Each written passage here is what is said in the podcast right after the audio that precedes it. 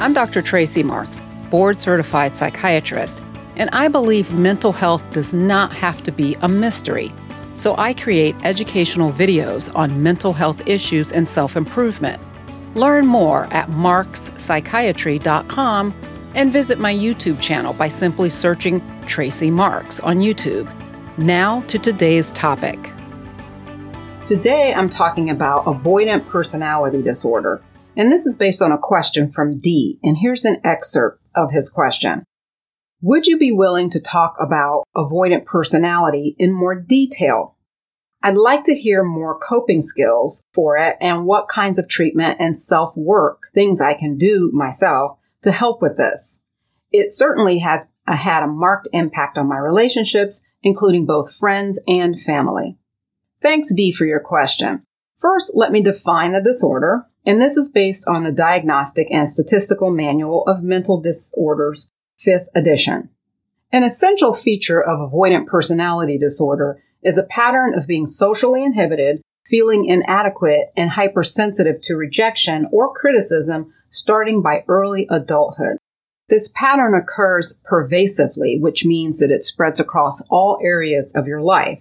So it's not something that you only noticed after being in a bad relationship with someone who sucked your soul and tore you down emotionally. After a relationship like that, you will have some battle wounds that can look like feeling inadequate.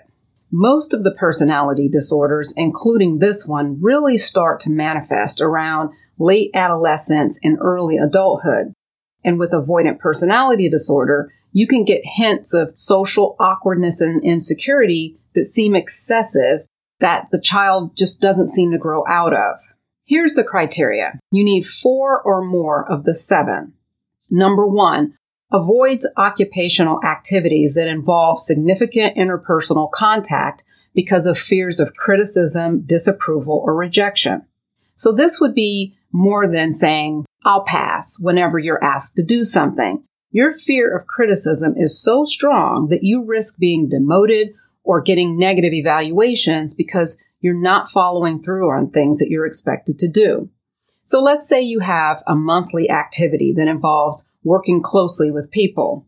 You don't outwardly say, no, I'm not doing it because it makes me uncomfortable. Instead, you miss meetings under the guise of being sick or late or tied up with something else. You find a way to get out of it without looking like you're being defiant. So you may not get in trouble for your absence, but it still has negative consequences for you because you're missing an action. Number two is unwilling to get involved with people unless you're certain of being liked.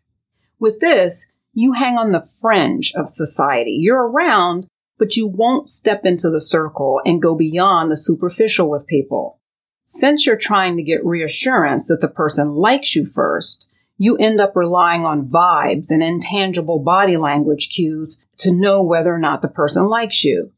And this thought process of making assumptions about what someone thinks is important because it ties in to how to overcome these assumptions. Number three, shows restraint within intimate relationships because of fear of being shamed or ridiculed. In relationships, you keep people at an arm's distance emotionally and this can look like being afraid to talk about deep things, so you just don't. But a more subtle way you can do this is working all the time or staying too busy. And this isn't entirely conscious, meaning you don't set this up as a strategy to avoid intimacy. Because at a deeper level, you want intimacy, but it's uncomfortable because of these fears you have. So you gravitate toward work and staying busy because that's where you're most comfortable. You tell yourself and the person that you have the relationship with that you can't control your busyness. Number four is preoccupy with being criticized or rejected in social situations. Usually your fixation on this is enough to keep you out of social situations. But if you do go out, you're very uncomfortable because of worrying about what others think of you. This is how avoidant personality disorder can look like social anxiety. Number five is inhibited in new interpersonal situations because of feelings of inadequacy. This can look like shyness. You don't speak much around people or you feel uptight and can't loosen up. And to make things easier on yourself, you just avoid dealing with unfamiliar people if you can help it. But if you can't help it, your inhibitions may make you look awkward. You may stutter or not really say what you mean because you're overthinking how you say it or how the person's going to take it. And this is just an example of how this can look. Number six, view self as socially inept, personally unappealing, or inferior to others. You can get to this point if you try and push through your fears and inhibitions and force the social interactions. In other words, you can mount your own evidence to prove this point by reflecting back on your experience. So, for example, some people get so anxious that they sweat or choke up when they talk to people. Or let's say you're in a small group and because you're worrying about what people think, you draw blanks during the conversation and don't know what to say or say the wrong thing that doesn't make any sense. Can you then see how you could draw your own conclusion that you're socially inept? Number seven is unusually reluctant to take personal risks or to engage in any new activities because they may prove embarrassing. This may look like the 38 year old person who wants so much to find a partner and get married, but can't bring himself to ask out this woman who's sending obvious signals that she's interested. It's the lowest hanging fruit that he'll ever have, and he just can't reach for it. He already knows it will turn into a disaster that he won't be able to recover from emotionally. There is a lot of overlap between social anxiety disorder and avoidant personality disorder. However, with social anxiety, the fear and anxiety is limited to social interactions, and you realize that your fears are unreasonable at some level, but you're still anxious about it. And you can still have close personal relationships.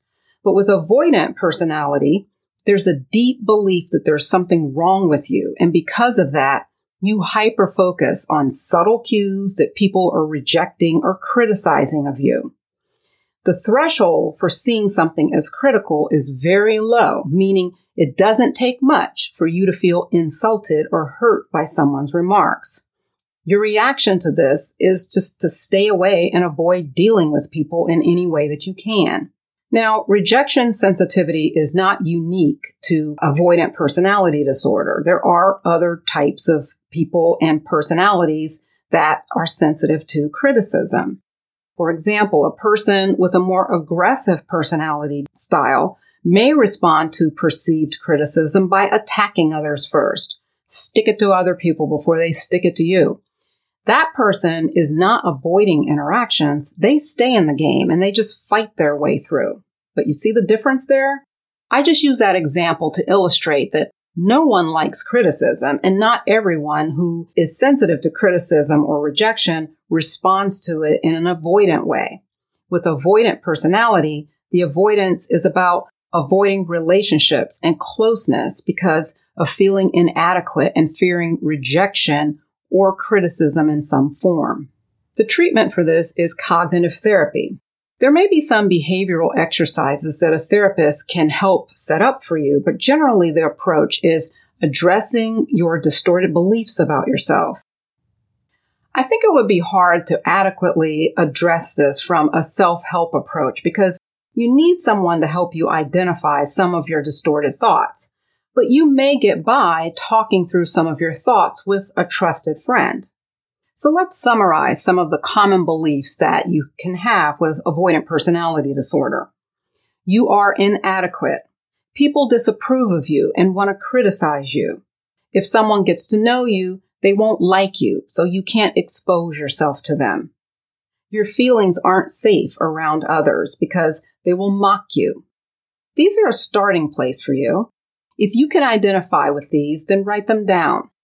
Then, to add more of your own thoughts, think about situations that have caused problems for you, like the examples that I gave with work and needing to interact with small groups and things like that.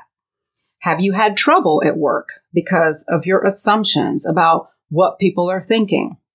Take an inventory of your relationships. Do you have close friends? Do you have a romantic partner? Most people with avoidant personality disorder are deeply lonely. but they lack the desire to do the things that it takes to get close to someone because of how uncomfortable it makes them feel. So part of getting past that is being resolved to deal with the discomfort to get to the end goal. That means you should expect the process to be hard and you'll have to keep going at it. But I will say, in looking for a partner, you'll probably be more suited for someone who's more emotionally hands off like you are.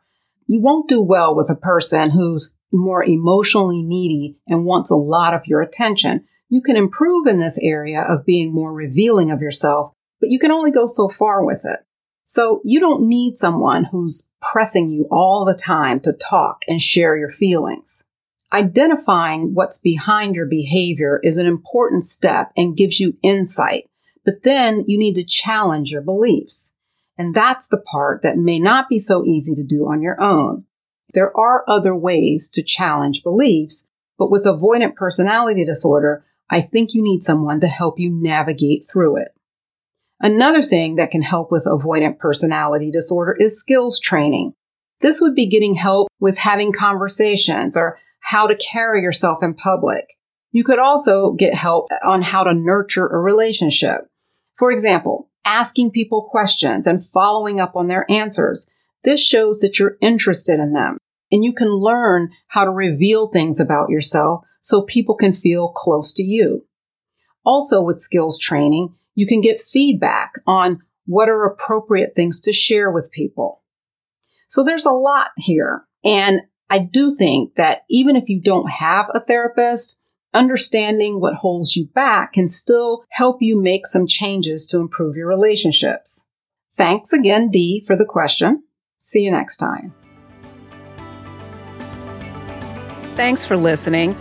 If you have any feedback, questions, or would like to submit ideas for shows, check out our website at Ars Longa Media, and that's A R S L O N G A dot media, or send an email to info at arslonga.media. This podcast is for educational purposes only and not intended for medical advice. Ars Longa, Vita Brevis.